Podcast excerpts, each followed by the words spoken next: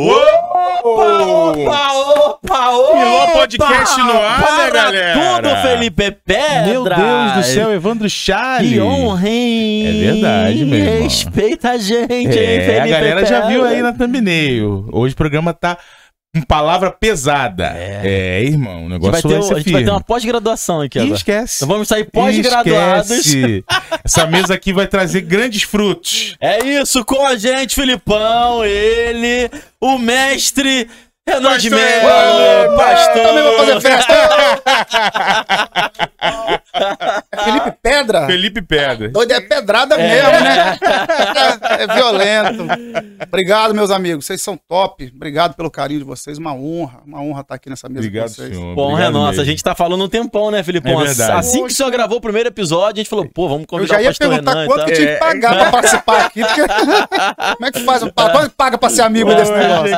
Brincadeira, vocês são top demais. Obrigado bri- pelo carinho de vocês. obrigado, mesmo. Obrigado a gente. honra. Tamo junto. Vamos tamo fazer o nosso jabá tradicional. Isso Você aí. que tá assistindo aí esse episódio, se inscreva no canal, dá o like, ative as Faz notificações, isso que é né, muito importante, cara, porque quando você faz isso, nosso conteúdo ele vai chegar para mais pessoas. Então, se você acha relevante, compartilha aí na sua rede social, em qualquer uma delas, no WhatsApp, no Facebook. E também, ó, eu descobri, Evandro, que as pessoas às vezes assistem, mas não se inscrevem. É verdade. E não ativa o sininho. Então é importante você fazer isso também, tá?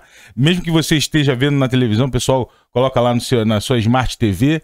Faça isso, tira um tempinho, vai lá no celular, curta, compartilha, que essa ideia é muito boa. Miló Podcast. Além disso, nós temos o nosso canal de cortes, Cortes do Miló. Isso e aí. você também, se quiser só ouvir, a gente tá lá no Spotify, Deezer também, beleza? Vai lá no teu Exato, streaming lá, Muito bom. que a gente tá em todas as plataformas. Aqui é multiplataforma, respeita a rapaz, gente. Estamos respeita. chegando cada dia É. mais. Pastor, Todas as pontas, né, É. mano? No áudio, no vídeo, no, no digital, Posso- posso tirar uma dúvida antes de conhecer um pouco a sua história? Larga o aço. eu, quando eu vou trocar uma ideia com a galera, Sim. eu costumo falar que eu leio a Bíblia de duas formas. Uhum.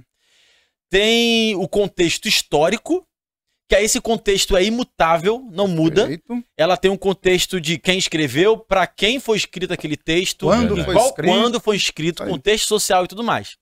Só que além disso, às vezes quando a gente lê a palavra, a gente tira um contexto pessoal Perfeito. a partir da nossa experiência cultural, social, é, para aplicar nos nossos dias. Perfeito. Né? Eu posso dar um exemplo na palavra, por exemplo. Uma Vamos vez lá. o senhor me ministrou a passagem sobre Davi.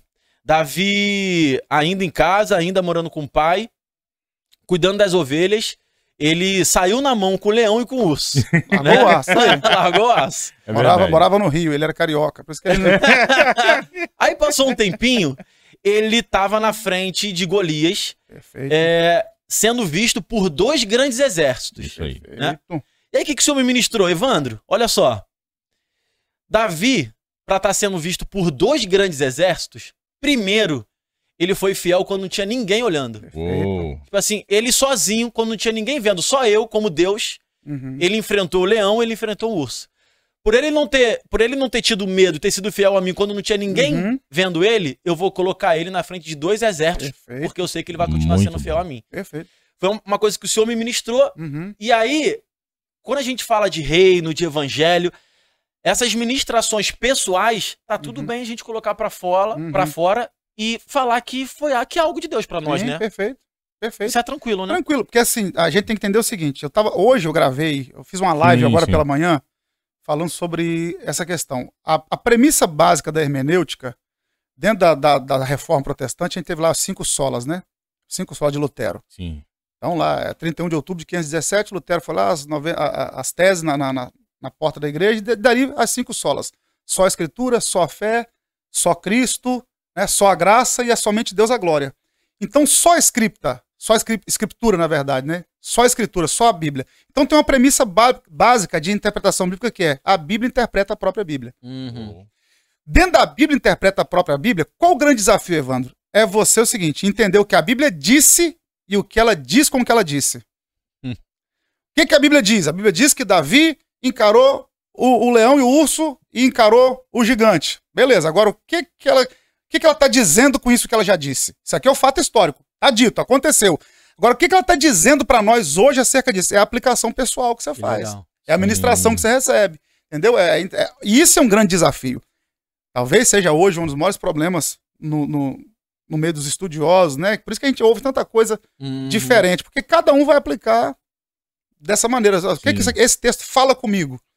Tem o que o texto diz e o que o texto quer dizer para mim. E eu não posso fazer do que o texto quer dizer para mim uma doutrina. A doutrina é o que está escrito. Aham, legal. Isso aí. Ah. A doutrina é o que está escrito. Agora, a interpretação já é diferente.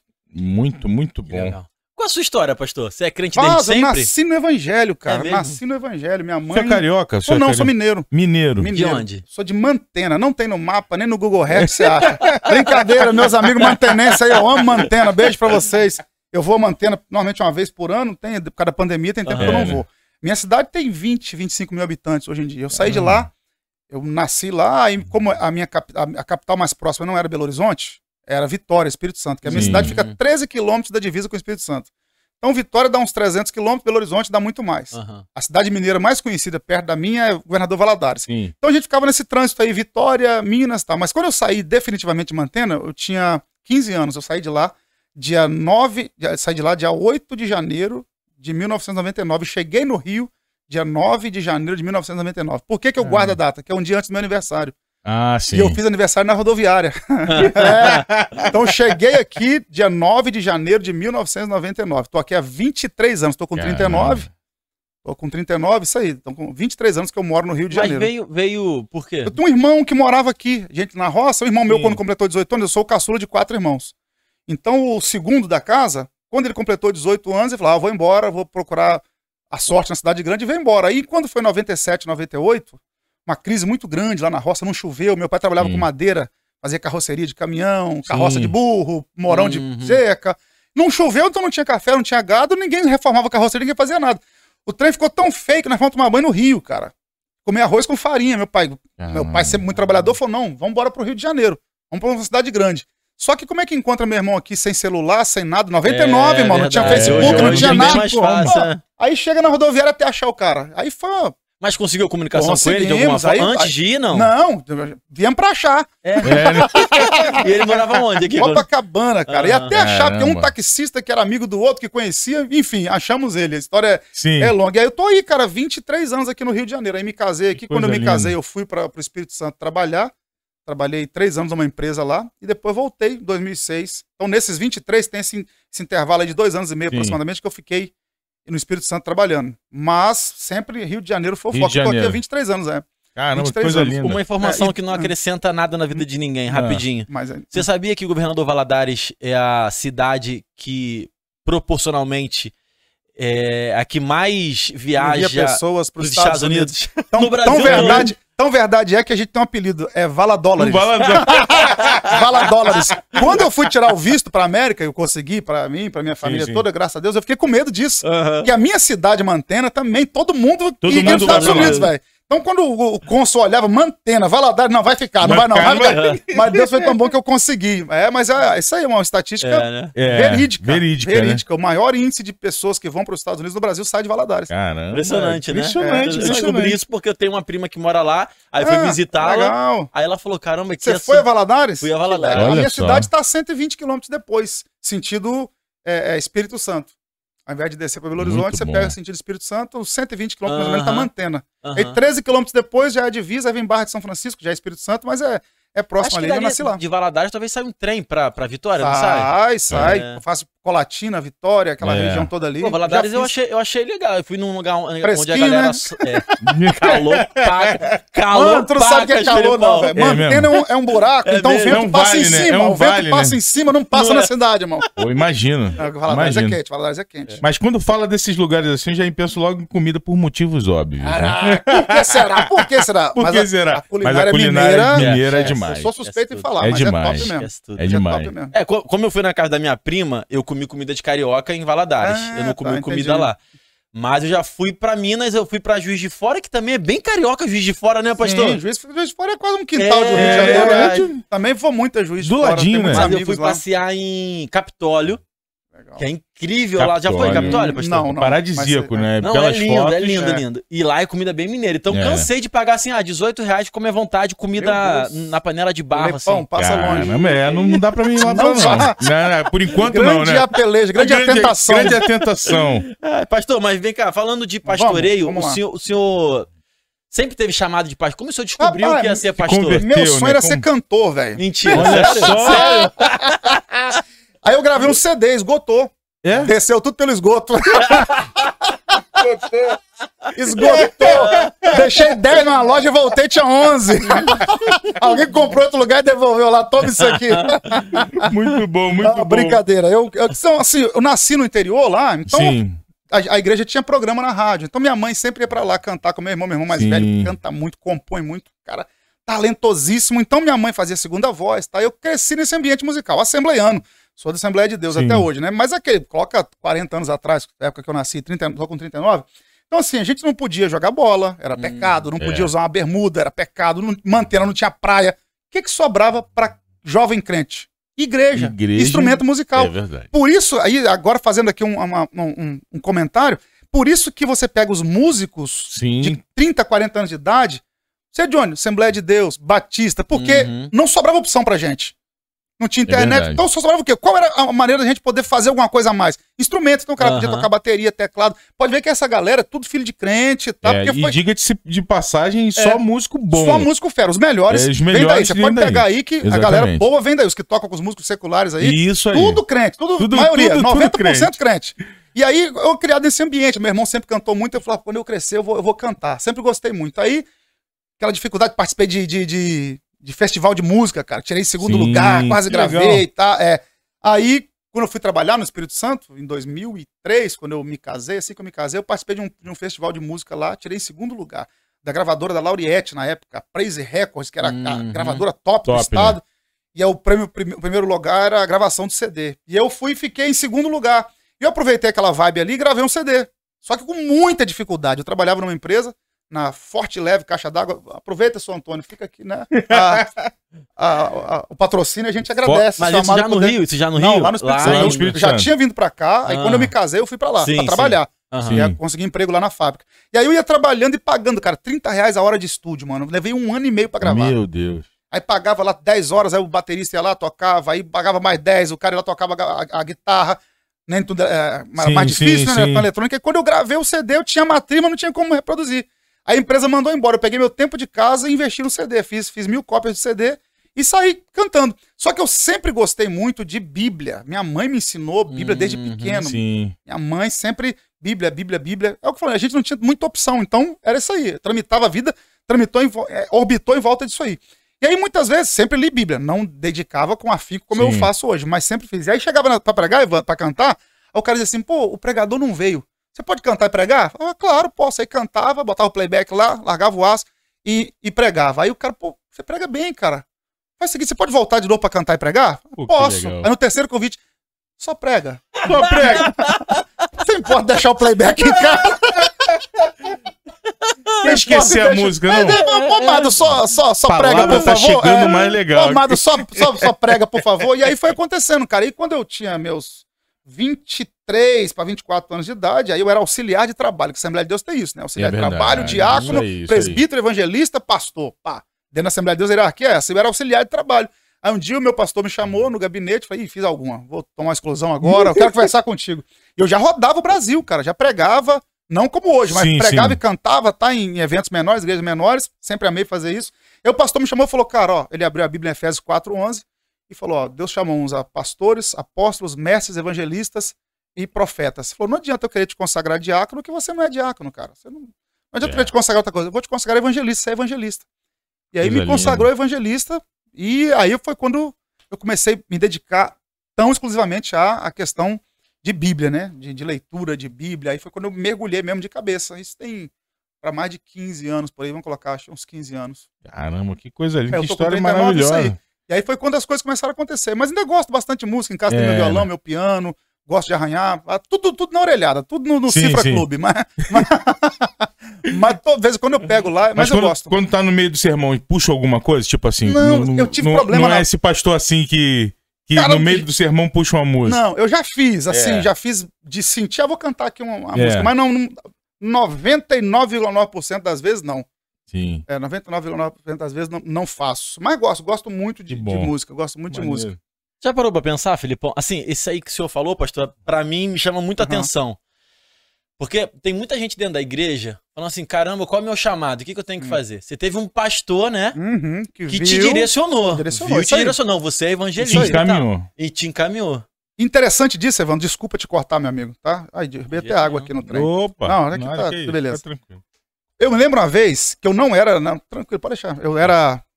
Eu era. Eu, tava, eu fui cantar numa igreja, eu ainda tava no Espírito Santo. Vou pegar um papel toalha ali. É. Não, fica em paz, foi só uma gotinha Não. aqui, pá. Aí fui, fui, fui cantar. Quando eu cheguei lá, o pregador não tinha ido. Aí Hum. a pastora, na época né, da igreja, né, ela falou assim: Pô, você podia pregar. E eu me lembro até hoje o que eu preguei. Obrigado, Evandro. Eu preguei Isaías 10, 27. E acontecerá naquele dia que a carga será tirada do seu ombro, o jugo do seu pescoço, e o jugo será despedaçado por causa da unção. Eu preguei exatamente sobre isso. O jugo será despedaçado por causa da unção.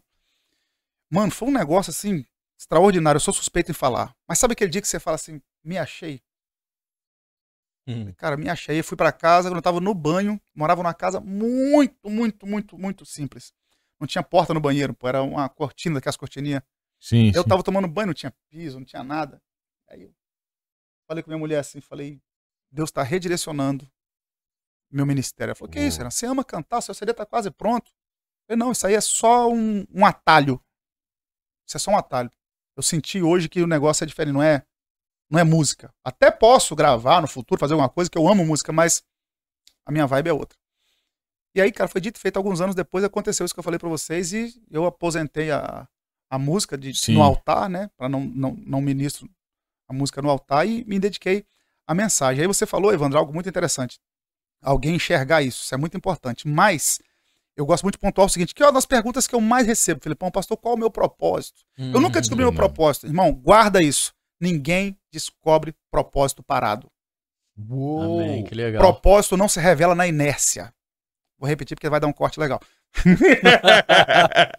Não se descobre propósito na inércia. Quem não se envolve, não se desenvolve. O cara fala assim: eu não sei pregar, nunca tentou. Eu não sei cantar, nunca tentou. Eu não sei tocar, nunca tentou pegar um violão. Pô, mas, irmão, você tem que se envolver. Uma hora você se acha. Você faz uma coisa aqui, faz outra ali, uma hora você se acha. Você vai se encontrar. É Davi. Mata leão, mata urso, cuida de ovelha. Pra quê? Tem algo maior lá, o gigante. Que eu tô passando aqui, eu já passei lá atrás. Tô encarando o, o- o gigante aqui, mas eu já encarei o urso e o leão lá atrás, ou seja, aquilo tava me preparando. Agora, se Verdade. ficasse parado dentro de casa, igual os outros irmãos, não arruma nada, irmão. Então, propósito você descobre assim. Eu faço a diferenciação entre propósito e chamada. Qual a diferença entre propósito e chamada? Que às vezes a gente usa muito o nosso crentez. Você tem uma chamada, tem uma chamada.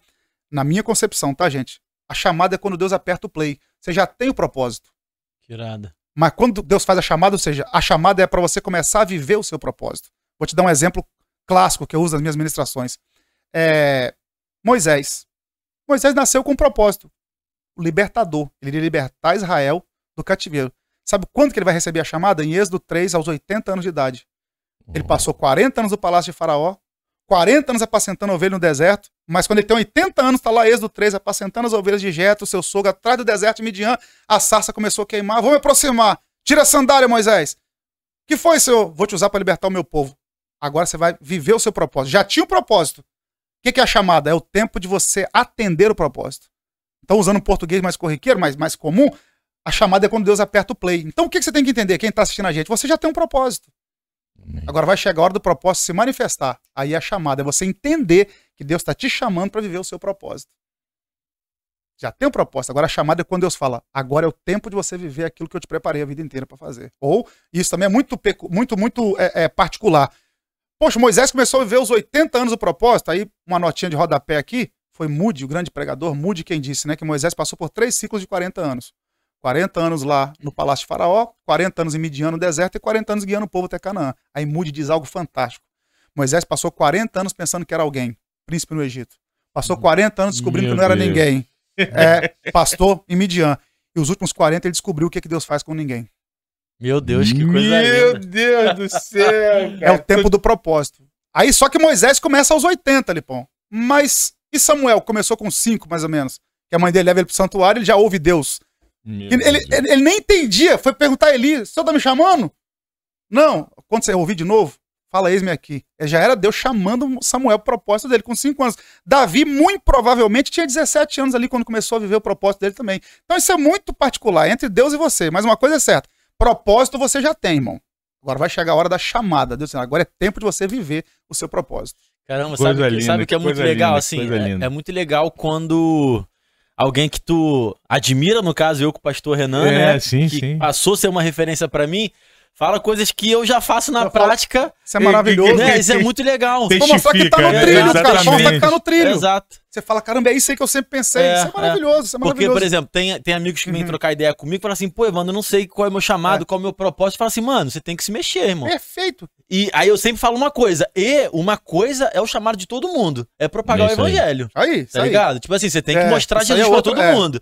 Isso aí é. Que, na é- verdade, mano, isso é uma ordem. Isso é uma ordem, pregar, é, então, exatamente. Meu chamado é pregar, o de É todo mundo. De é uma todo ordem, vai. É verdade, é. Cada um no seu jeito, no seu estilo. Nem todo mundo vai usar o altar pra pregar. Isso aí. Eu gosto muito de Dorcas, cara. Desculpa, eu tô, tô as falas é, a gente quer te A ouvir gente quer te mesmo, ouvir é. mesmo. Dorcas morre em Atos 9, final de Atos 9, se não me engano. Dorcas morre e chamam Pedro lá pra orar por ela. A mulher tá morta lá no, no, no, no- no sobrado, lá no, no alto da casa. Aí as, as viúvas e os órfãos vêm com os, os vestidos e roupas que Dorcas fazia. E o título diz, e o texto diz que Dorcas era discípula. Mano, a única mulher que recebe o título de discípulo, matetria, cópia, xerox de Jesus. E a mulher nunca pregou. Fazia vestido para órfão e para viúva. Porque para ser discípulo, eu só preciso usar o que eu tenho para o reino crescer. Meu Deus. Meu Deus do céu. Então, de repente, o meu chamado não é o microfone, não é o altar. Outra coisa, mano, quem tem que pontuar, as pessoas pensam que propósito tem a ver com ministério. Nem todo propósito é vida ministerial. Uou. Tem gente que nunca vai ocupar um microfone, mas o propósito do cara é o quê? Bastidores. É estar lá na igreja ajudando, fazendo alguma coisa por trás. Uhum. E às vezes não é nem na igreja, é na empresa que o cara trabalha. Na igreja o cara chega, Uhum. senta e cultua. Mas no trabalho o cara é um leão, irmão. As pessoas olham o testemunho do cara, a vida do cara. Pô, Exatamente. me leva na sua igreja. Pô, cara, ora por mim. Vocês já passaram por isso. O cara que é ímpio, às vezes, fala, pô, ora por mim. Então, é- é- é- não, não, não existe isso de, de você não. não- é, é só ministério. Não, às vezes você nunca vai ocupar um microfone, você nunca vai subir no altar, você nunca vai estar num podcast como esse aqui. Porque o seu, o seu negócio não é, não é câmera, não é televisão, Sim. não é nada. Mas no seu lugar há um propósito, alguma coisa que Deus vai te usar naquilo ali para você fazer. Uou. Propósito pode ser. O cara pode ser um grande empresário, e aquela empresa ali vai ser um sustentáculo do reino de Deus, né? Sim. O cara pode ser um Uber lá, meu irmão, sem problema nenhum. Cada passageiro que entra lá tá largando a semente, é um louvor que tá no rádio, alguma coisa. Então, não tem esse negócio de, de que só é, é- é ministério que, que chamado e propósito Sim. tem a ver só com ministério. Não. Uhum. É atividade de vida. A definição, não sei se eu falei isso aqui num dos podcasts que eu gravei, sei se vocês ouviram. O que, que é propósito? Eu falei com o pastor Clésio. Sim, sim, é o falou assim. proponere. É o pró à frente, ponere por. Né? O que, que é proponere? É pôr à frente. O que, que é propósito? É aquilo que você vai ocupar o seu futuro fazendo. Você olha pra frente e fala assim: eu não consigo me ver sem fazer isso aqui. Eu me, eu me vejo com 80 anos de idade. O que, que eu não vou. O que, que aos 80 anos eu ainda vou estar fazendo? Isso aqui é um indicativo do seu propósito. É aquilo que você vai ocupar o seu futuro. Então, isso aqui é, uma, é um indicativo do que pode ser seu propósito. Que irado. Que coisa linda. que irado. Isso aqui, isso aqui faz parte do nosso propósito. É. Exatamente. Eu ia falar agora, ia citar É. você. Isso é propósito, cara. Faz parte. Isso é propósito. Eu, eu, eu, particularmente, pastor, em 2013, eu Uhum. dei o primeiro passo para tentar juntar o dom que Deus me deu, que é o Uhum. dom da comunicação, Uhum. com a minha fé. Legal. E tentar usar esse dom para falar de reino, reino falar de crescer, Cristo e isso tal. É isso aí. Em 2013 não rolou. Em 2018 eu tentei uma outra coisa, acabou Uhum. não rolando.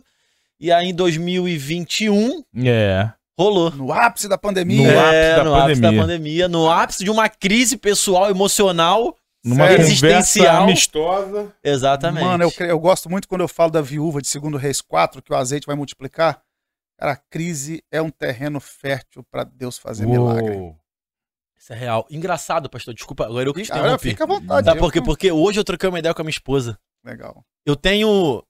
Eu tô falando isso muito gravando aqui. Eu não tenho Uhum. orgulho nenhum disso, mas também não tenho vergonha. Perfeito. E às vezes eu falo só porque de repente alguém possa identificar. Isso porque aí. nas últimas gravações eu falei algumas vezes, né? Eu tenho um transtorno de ansiedade. Que é um negócio muito esquisito, né? Sim. Então eu vivo com muita manhã, muito futuro na minha mente. É o TAG? Você tem TAG, transtorno de, eh, de ansiedade generalizado? Não, É o não. tag, não chega a ser o tag, chega a não? ser o tag, não. É. tem o TAG, que é o generalizado. É Não, generalizado. não, não chega a ser não. Mas meus sintomas são: eu, eu penso muita coisa ao mesmo tempo, meu coração acelera, eu tenho dificuldade de concentração por conta desse, Por dessa quantidade. Exatamente. Insônia às vezes É. e tal. Enfim. Aí eu tava falando com a minha esposa hoje de manhã, falando assim: caramba, amor, ah, eu tô, eu tenho, eu tenho, eu tô vivendo uma ansiedade desde sexta-feira. Nem Sim. falei contigo, não. Ontem É. eu falei um pouquinho. Ontem você falou um pouco. Mas eu tô tentando administrar uma ansiedade minha desde sexta. Desde sexta, não, desde antes. Quando eu falei que eu fui lá no Norte é. é. Desde semana passada, eu tô administrando que eu tô sentindo que tá aumentando alguma coisa em mim dessa ansiedade.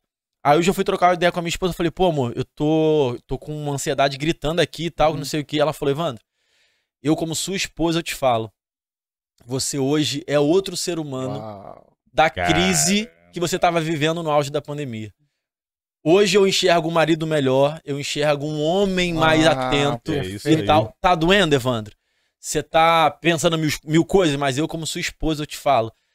Continua, porque mesmo sangrando, Deus vai te honrar que você tá no caminho certo. eu falei, Eita, caraca, mano, glória perfeito, a Deus. perfeito. Glória a Deus. Coisa linda. Coisa linda, né? Isso é a cura. A marca de um É. guerreiro. Ela é entregou é. a cura.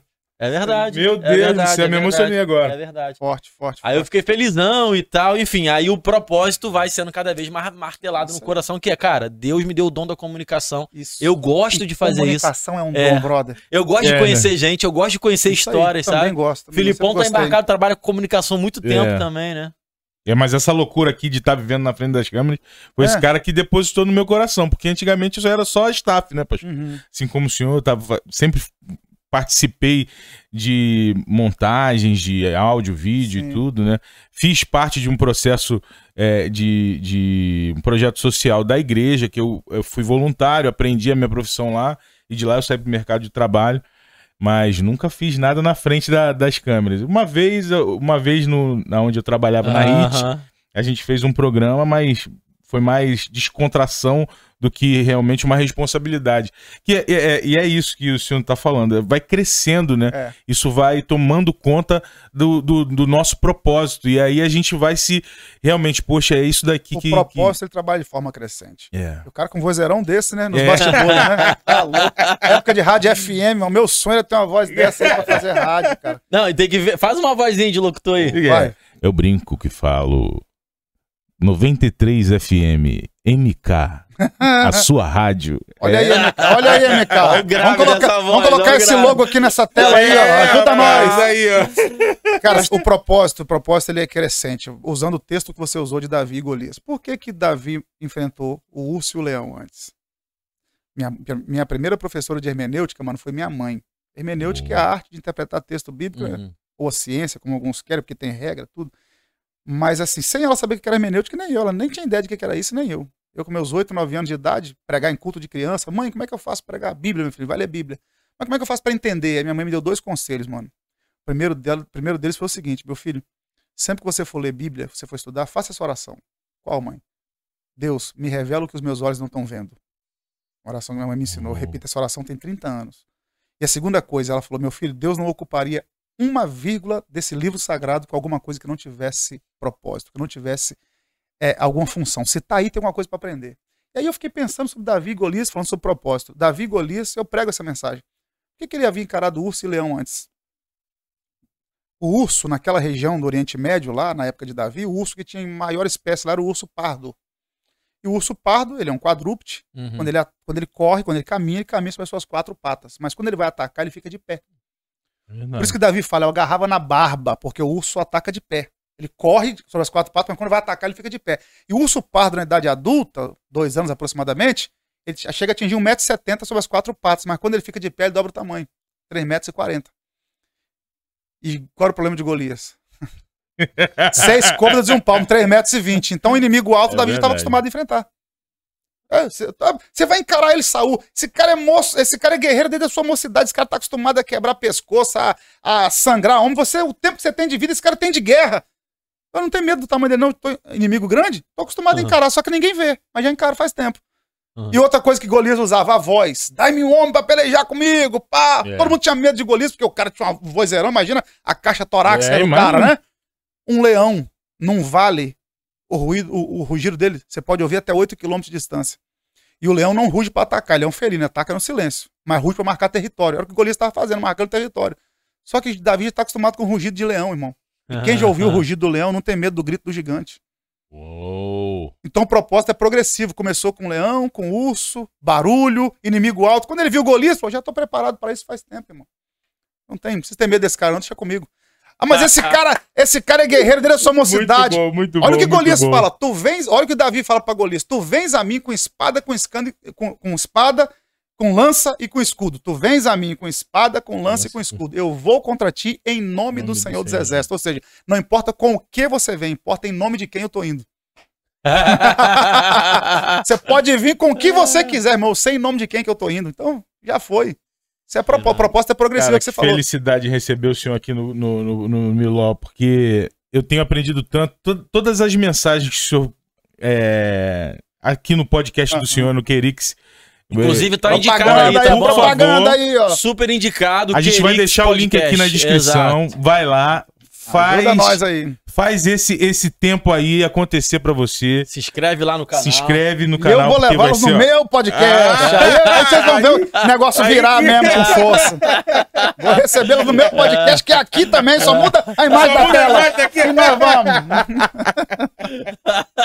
Que beleza. muito bom, muito bom. Fazer uma pergunta que eu fiquei Diga, mano, curioso. larga o Você, veio de, uma, de um contexto, assim, bem religiosão, né? Muito, muito, muito. Usar bermuda nem Ih, pensar, tá jogar doido. bola era do demônio. É. ovo do capeta e por aí vai. Essa transição pro evangelho que a gente vive hoje, Hum. pro senhor foi tranquilo? Não, até- eu vou te dizer, até. Deixa eu, pra não errar muito feio aqui, mas até uns 5, 6 anos atrás eu não usava bermuda ainda. É mesmo, né? Não era porque eu não, não é porque eu tinha medo de usar e Deus me cobrar, é porque eu fui tão Sim. é, criado Sim, sim. linha que pra eu mudar foi difícil. Eu sabia que não tinha problema nenhum, mas eu não usava. Aí eu lembro um dia, cara, eu fui, fui pro shopping com a minha família, aí calorão, morava em Caxias, um calor terrível. Aí eu falei, ah, eu vou de bermuda hoje. Não saí de bermuda de jeito nenhum. Aí botei a bermuda. Cara, quando eu cheguei no shopping, passei na praça de alimentação, a turma, pastor, vem fazer uma foto com a gente. Olha, Hoje a casa cai. Aí Já espiritualizei. É Deus querendo que eu não use bermuda. Conversa, piada. Aí o pastor Silas, que é meu pastor, que falou: cara, deixa de ser bobo, rapaz, tá preso na religião. Só pode usar bermuda. Mas assim, foi, foi, foi paulatino. Mas até hoje Sim. ainda trago comigo algumas coisas, porque eu fui criado assim, né, cara? Então até. Ah, meus filhos já não têm essa dificuldade, mas o ambiente. A filosofia afirma isso, né? Que o homem é um Sim. produto do meio e até certo Uhum. ponto eles, tão, eles têm a razão mesmo. Você acaba se tornando ali um, um resultado do ambiente que você vive. Mas assim, cara, eu, eu glorifico muito a Deus por, por ter tido essa criação. Porque me preparou, de certa Uhum. forma, me preparou para muita coisa, né? Assim, eu, eu costumo falar com a galera da, da- dessa minha geração, não que, que seja muito diferente da de vocês, né? Eu tô com Sim. 39, mas assim, a galera que veio da e tá pegando esse Sim, tempo, a gente pegou sim. essa transição, né? Pegamos a transição do, do- de dois extremos. Quando não podia nada e agora É. quando pode tudo. É verdade, é verdade. Antes não podia nada, É agora pode tudo. é verdade. Até podcast. até podcast. Então fiquei no meio aqui. Então eu peguei as duas É transições, verdade, cara. é de, de- de não poder. De, de me pregar de terno e gravata. E hoje eu vou assim, do jeito que eu tô. Saio daqui, vou pra igreja e prego de boa do mesmo jeito, sem problema nenhum.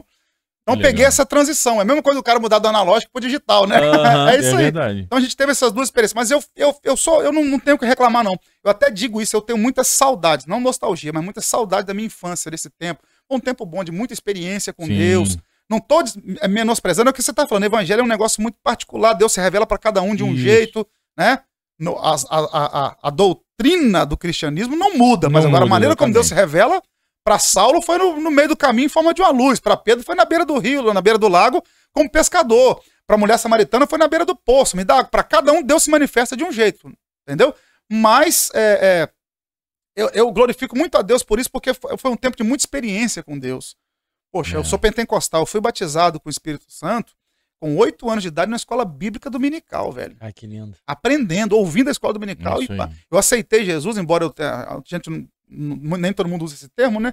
Mas assim, usando o termo assembleiano, eu me converti, aceitei Jesus aos sete anos de idade, mesmo sendo filho de crente. Um dia eu cheguei lá, não tinha salinha pra criança, irmão. A criança tinha que ficar no culto calada, Uhum. senão tomava puxão de orelha. Uhum. É, e minha mãe dizia, chegava na igreja, minha mãe dizia, ó, vai no banheiro e bebe água, porque quando começar o culto, não sai mais. E tinha que ficar quietinho no culto, irmão. Não era culto de uma hora e meia, não, brother. O pau Era coisa- quebrava, irmão. Nove e meia da noite tava passando pro pregador. É, o giripoca piano. Caramba. Mas um dia eu sentado lá, cara, sete anos de idade, ouvindo o pregador, eu entendi que o evangelho era pra mim também. Falei, poxa, eu preciso tomar essa decisão. Independente do meu pai, da minha mãe, e fui lá e me converti aos sete anos de idade. E aí fui tendo experiências com Deus, né? E eu, eu glorifico a Deus por essa, por essa base que eu tive. Não tenho o que reclamar, não. Sim. Claro, eu encontrei, eu encontro até hoje, meu pastor da minha infância, ele diga, rapaz, a gente fazia muita coisa por, por excesso de zelo, por falta É. de conhecimento, né? Então, mas, mas me ajudou, me ajudou muito a, a crescer. Tanto é que eu amadureci muito cedo. Eu penso que eu amadureci muito cedo. Por quê? Porque eu fui consagrado cedo, eu, eu me casei cedo, trabalhei cedo. Cara, eu tenho cicatriz no meu corpo. De oito anos de idade eu já trabalhava. Então, comecei a trabalhar muito cedo, é, casei cedo, fui consagrado cedo, comecei a pregar cedo, viajar o Brasil cedo. E um dia eu perguntei a Deus, falei, Senhor, por que tão cedo? E aí, Deus comunicou a minha alma, é porque eu queria te usar cedo, então tinha que te preparar cedo. Engraçado, né? A minha pergunta para Deus é o contrário, sabia? Hum. Por que tão uhum. tarde? É. De verdade. É. Eu, eu, eu faço essa oração para Deus, assim, uhum. Deus, tudo que acontece comigo eu acho tão demorado. Tão tardio? Tão é. tardio, de verdade.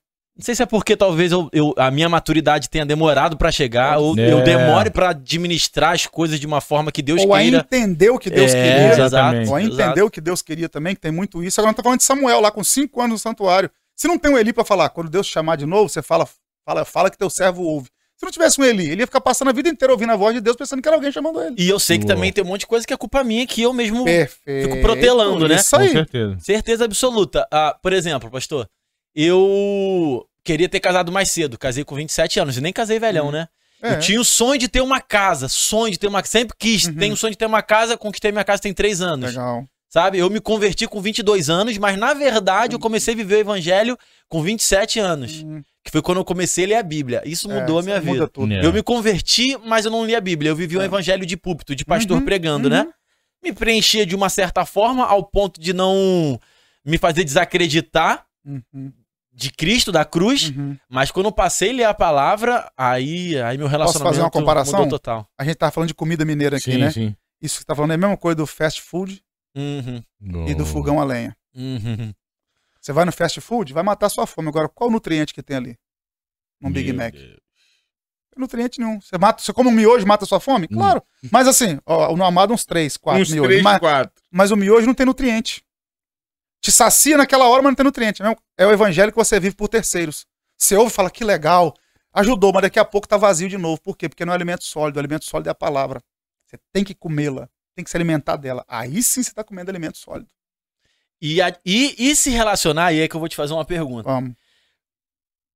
Se relacionar com o não de Deus é muito complicado. Muito difícil. É, eu me formei na faculdade, sou jornalista, né? Legal. Em 2012. 2012. Pastor, eu, na quarta série da escola. Já falei isso aqui, Filipão? Já algumas vezes, né? Acho que já. Acho que na já. quarta série da escola, uma professora passou um trabalho de, de aula, falou assim: ó, simule, falou, falou simule uma profissão é, que vocês vão, ensinar, vão explicar essa profissão na sala de aula. Aí eu falei, caramba, eu acho que eu quero ser jornalista, quero ser repórter. Uhum. Eu vi a televisão, os caras é, falando legal. de futebol. Falei, eu quero ser repórter. Repórter esportivo. É, é. Aí fiz uma câmerazinha de papelão, um microfonezinho de papelão e fingi que tava fazendo um uhum. link. Que na época eu nem sabia que se chamava nem link, né? Link. Exato.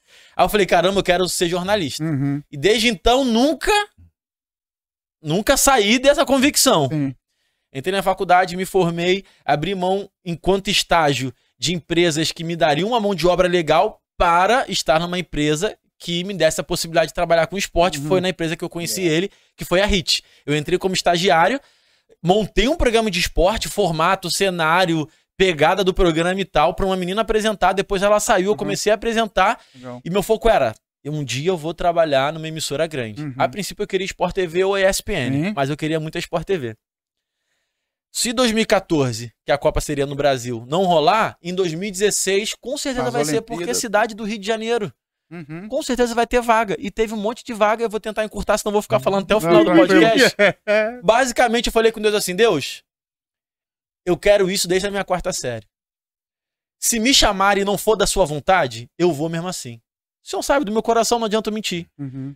Então, se não for da sua vontade, essa vaga que está praticamente fechada, Fecha a porta. Uau. Meu sonho desde a quarta série. Uhum. Aí o que, que Deus fez? Fechou a porta. Ah, mas como doeu, pastor. Mas como doeu. Como doeu. E te falar que assim, não fiquei rebelde com Deus nem Sim. nada, mas o processo de entender aquele não foi demorado. Imagina Moisés no alto do Monte Nebo. Olha aí. Vendo a terra de longe. Meu Deus! Olha a terra, Moisés, tô vendo. Posso entrar, Deus? Não que, que eu faço? Morre. Bum. Meu Deus. Dia que Deus virou coveiro, ainda enterrou Moisés. Acabou, não. Paulo. Pai, esse espinho na carne. Cara, Paulo recebeu um espinho na carne por uma coisa que ele não pediu. Foi dado, ele fala na terceira pessoa, mas tá falando dele, né? Uhum. Conheci um homem que foi até o terceiro céu, a visão tão excelente. E para que eu não me soube, é, não, a soberba não me pegasse, foi me dado um espinho na carne. O cara ganhou um espinho na carne para o que ele não pediu, ele não pediu para ver o céu. Mas Deus mostrou e falou: agora eu vou te dar um espinho na carne aqui, para você não ficar soberbo, pra você ver de Pra onde você veio, pra tu pra ficar, é, pra saber quem é você, de vez em quando. E ele orou três vezes. Dentro da cultura judaica, três vezes é a expressão máxima. Por isso que Jesus. Por que, que Jesus só orou três vezes no Getsemane? Pai, se possível, passa de mil casos. Três vezes. Não orou quatro, nem cinco, nem seis. Porque para repetir a mesma coisa três vezes era a expressão máxima. Por isso que Isaías 6, os serafins falam santo, santo, santo. A expressão máxima. Quando Jesus ia falar algo muito sério, ele dizia: em verdade, em verdade vos digo. Agora, três vezes foi só com o pai. Uhum. Quando Paulo fala assim, três vezes, que alguém fala, pô, só orou três vezes? Irmão, três vezes ali é o ápice. Paulo tá dizendo, eu fui no máximo. Três vezes eu orei, Deus, tira o espinho na carne. As três vezes a resposta foi a mesma. Não vou tirar. A minha graça te basta. É aqui que tá o segredo. Deus dá o não, mas manda a graça junto. Deus nunca te dá não sem graça. Hum. Ele dá o não, mas dá a graça pra você suportar o não. Ele dá a graça, mas dá. Ele dá o não, mas dá a graça pra você suportar aquele momento, pra você passar, pra você entender, pra você continuar a jornada. Mas isso é uma grande realidade que tem que ser pregada. Deus também diz não. É verdade. Eita. Deus também, o mesmo Deus que diz sim, também diz não. Não, não vai, não é essa pessoa, não é esse momento, não é o que eu quero. E uma coisa que eu aprendi é que o não de Deus não é que Deus está me negando alguma coisa, ele está me livrando de alguma coisa. Deus nunca diz não para negar, Deus diz não para livrar. Alguma coisa iria acontecer no meio da jornada que eu não, eu não tenho capacidade para discernir. Então, se Deus está dizendo não, irmão, é livramento. Não é, não é negação. Deus não está te privando de nada. Deus está te livrando de alguma coisa. Amém, eu tenho certeza disso. Talvez se Tenho você estivesse lá, poderia estar numa condição financeira. Melhor, né? É que o Amado já é milionário, poderia estar mais milionário ainda, né? Teu servo está Mas- pronto, Senhor. Obrigado, Jesus. Mas talvez não estaria feliz. Real, real. Sua esposa não diria pra você, como disse Real. essa semana: real. você tá tão melhor, você tá tão diferente. Mano, Deus não. A gente fala, ah, Deus não escreve, Deus escreve certo por linha torta. Ah, ah. Deus escreve certo, por linha É, certa. verdade. Totalmente. Não, a- até a minha oração pra Deus foi porque igreja é tipo futebol, né? Tem futebol domingo e quarta, né? É. Igreja é a mesma coisa, né? Culto é domingo e quarta. Aí, isso aí. E basicamente os dois conflitam. Então, se eu fosse lá pra TV, pastor, eu não, basicamente não ia conseguir ir pra culto, Sim. sabe? Eu falei, Deus, o senhor conhece meu coração. Se eu for pra lá e for desviar, eu Uhum. não quero, sabe? Porque é, é a máxima do É. crentez, né? O carvão fora do braseiro, irmão. É, já se apaga, era. apaga, Total, apaga, total. apaga E total. porta fechada não, não quer dizer que não tem milagre, né? Entra, aí É na- isso entra. Noé, fecha a porta. Deus fechou a porta da arca por quê? Porque não era um cara igual a gente, brother. Imagina bem os amigos de infância. O cara tinha 500 anos. Não é possível que não tinha relacionamento, né? Pô, muito Ô, relacionamento. Noé, vão aplicar o texto, né? Sou seu padrinho de casamento, se ele tivesse com a chave. Pô, senhor, o cara é meu parceiro, pô. O cara gravou podcast comigo. Vou abrir só pra ele. Ele falou, não, eu vou, vou trancar e vou levar a chave, Noé. Por quê? Porque eu tô fechando essa porta pra te livrar. Porque se eu deixar ela aberta, o mundo vai entrar na arca também. Então não quero que você se contamine. Então vou fechar a porta.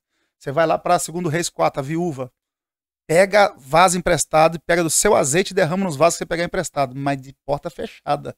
Porque tem milagre, brother, que só acontece com porta fechada. Tem provisão que Deus só faz quando a porta fecha. Mateus 6,6, quando for orar, entra no seu quarto e fecha a porta, porque o Deus que vem em oculto também recompensa em oculto, cara. Não, tem coisa que Deus só fará com a porta fechada. Não adianta. A gente vai para Apocalipse 3, né? Lá no, do- da igreja, a igreja de Filadélfia. Eis que diante de ti pus uma porta aberta que ninguém pode fechar. E a galera penteca, né, meu? Turma, pega esse texto e vibra, né? vibra. Mas o mesmo texto diz: Eu tenho a chave de Davi. Que abre, ninguém fecha. Mas quando fecha, ninguém Ninguém abre. abre. Então Deus também é especialista em fechar a porta. Não vai achando que é só porta aberta, não, que evangelho não é só porta aberta, não. Que lindo, Meu Deus, meu irado. Deus. Eu vou voltar na questão lá da Bíblia, Vamos. É, porque a gente vai vivendo o evangelho e tentando suprir as brechas que a gente enxerga no evangelho a partir das nossas experiências, Aham. né? Então, assim, a minha vida com Cristo mudou depois de começar a ler a palavra. Uhum, E eu comecei a incentivar muitas pessoas a lerem a palavra. ótimo. E eu comecei a identificar que tinha muita gente que vivia como eu vivia antes, de não ler a palavra. Não lê. É, eu não sei se. Aí eu fico numa dúvida assim, cara, será que isso tem a ver mais com a cultura do nosso país, que não tem a cultura da leitura? Sim. Será que isso é totalmente espiritual, o inimigo se levantando de fato Uhum. porque se você não lê a verdade, você não conhece a verdade? Uhum. Ou é um misto dos dois? O que, que o senhor acha, assim, por essas andanças de igreja, de o, evangelho? di- o diabo tempo? trabalha com legalidades, né? Com brechas. Então, assim, a- o, o desinteresse parte de nós. E o diabo pode usar este desinteresse para minar a sua fé. Uhum. O diabo não tem a capacidade de implantar um desinteresse na sua cabeça. Isso aqui não. Ele pode até sussurrar no seu ouvido. Mas aqui quem manda, irmão, aqui é você. Acabou. Então, o seu desinteresse pela Bíblia pode causar uma brecha, uma oportunidade para o diabo minar a sua fé. Mas parte de você. Se você quiser, se a pessoa quiser, ela, ela dedica-se à leitura da palavra e qualquer outra atividade. Você sabe disso. Cara que não gosta de atividade física, uma hora começa a E gostar. vai, isso aí. E por aí vai. Então tudo, tudo parte daqui, da gente.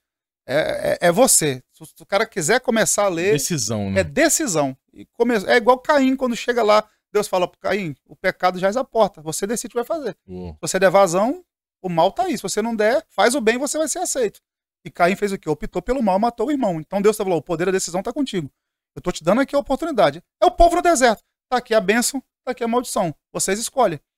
Agora, o relacionamento cristão com Deus, eu falei hoje isso na live que eu fiz, cara. Eu falei, é pena não ter o arquivo aqui no meu telefone.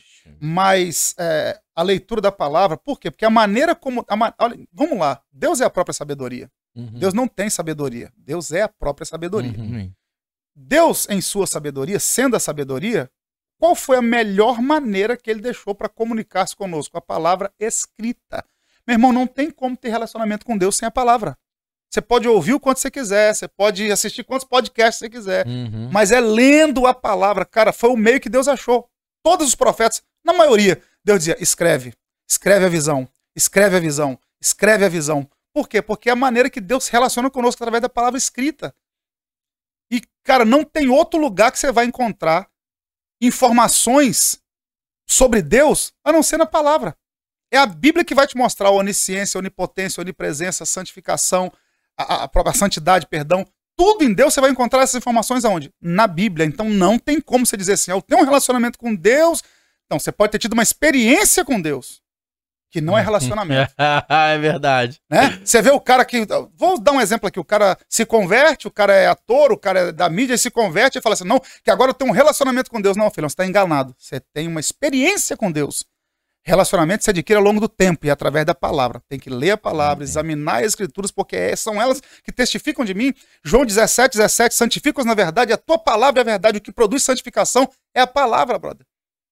E o negócio é tão sério que olha o que, é que o diabo falou para Jesus no deserto: transforma as pedras em pães. E olha a resposta que Jesus dá para ele: nem só de pão viverá o homem, mas de toda palavra que sai da boca de Deus. Que a gente pega o texto, a gente pega os outros textos bíblicos e sempre aplica a palavra como pão. Verdade. Só que Jesus está dizendo o seguinte: é, o maior alimento não é esse aqui, não é o pão. O maior alimento é a palavra, é aquilo que Deus, aquilo que Deus me fala.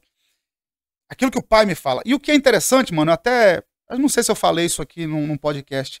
Olha a- como Satanás é ardiloso. Transforma pedra em pão. O que, que ele está querendo dizer para Jesus com isso? Só para matar a fome?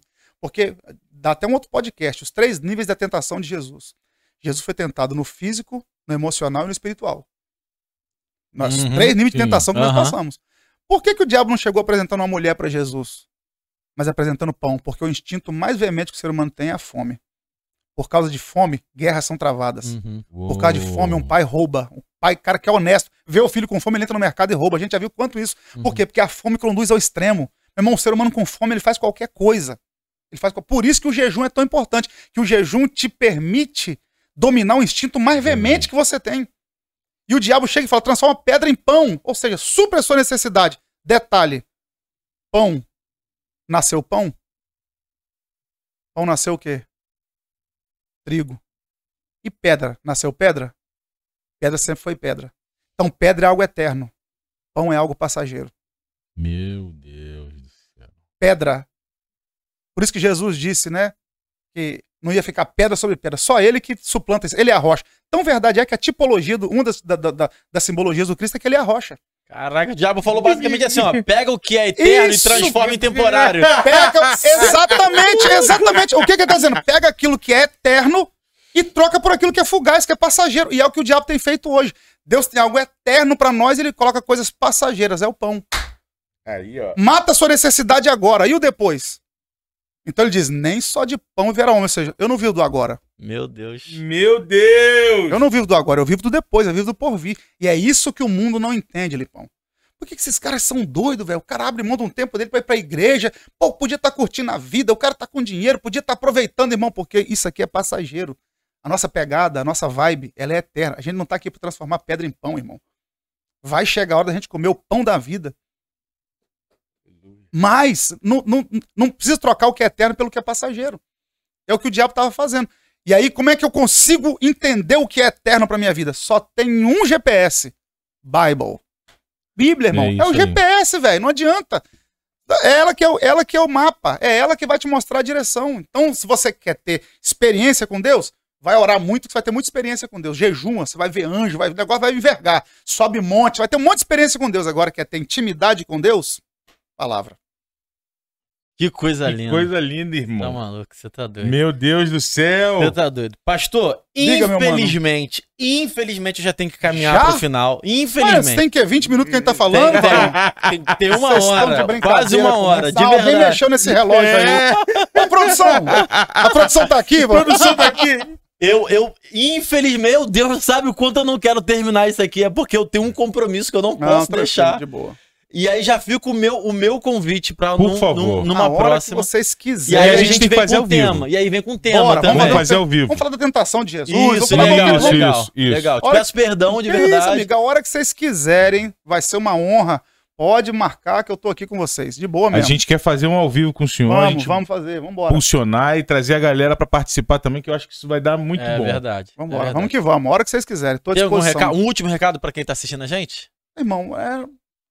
conhecereis a verdade, a verdade vos libertará. Virou um jargão que o nosso Yeah. presidente usa isso, né? Eu até falei isso aqui no outro, no outro podcast, João 8,32. Conhecereis a verdade. Eu gosto muito do pastor Antônio Gilberto, já dorme no Senhor, um mestre das Assembleias de Deus. Pastor Antônio Gilberto diz o seguinte: não é o conhecimento que liberta, é o conhecimento da verdade.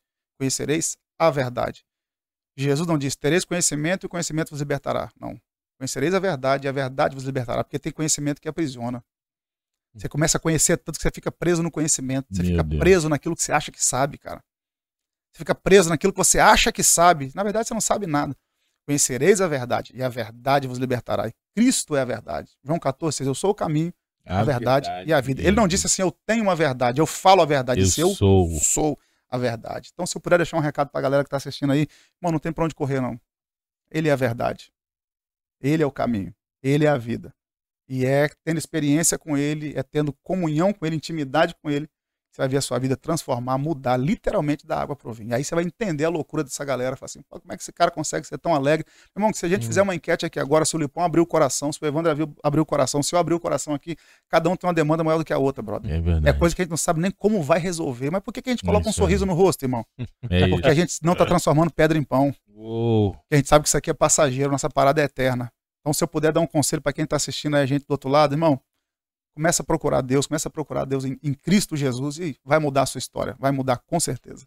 Amém. Pastor, Coisa queria de linda. verdade agradecer a sua presença. Valeu. Eu enxergo Obrigado muito Deus na mesmo, tua cara. vida. Valeu. O Valeu, senhor é Lipão. uma referência, não é, Bondade rasgação. de vocês, não bondade é uma de rasgação de seda, não, Vocês são meus porque amigos. é a gente que vive o evangelho e a gente também já passou por vários caminhos. É, né? verdade. E várias pessoas tiveram próximas e a gente.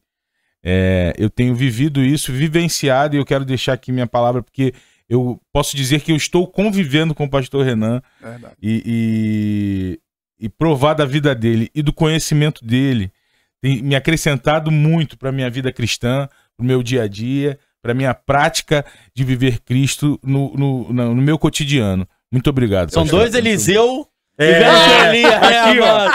Esquece Daqui a pouco a gente vai. Daqui a Daqui a pouco você vai vai- receber o pastor Renan, a gente vai estar assim ó, do lado, assim, ó. Daqui a pouco Deus vai levar, levar pastor Renan em fogo, né? Chá!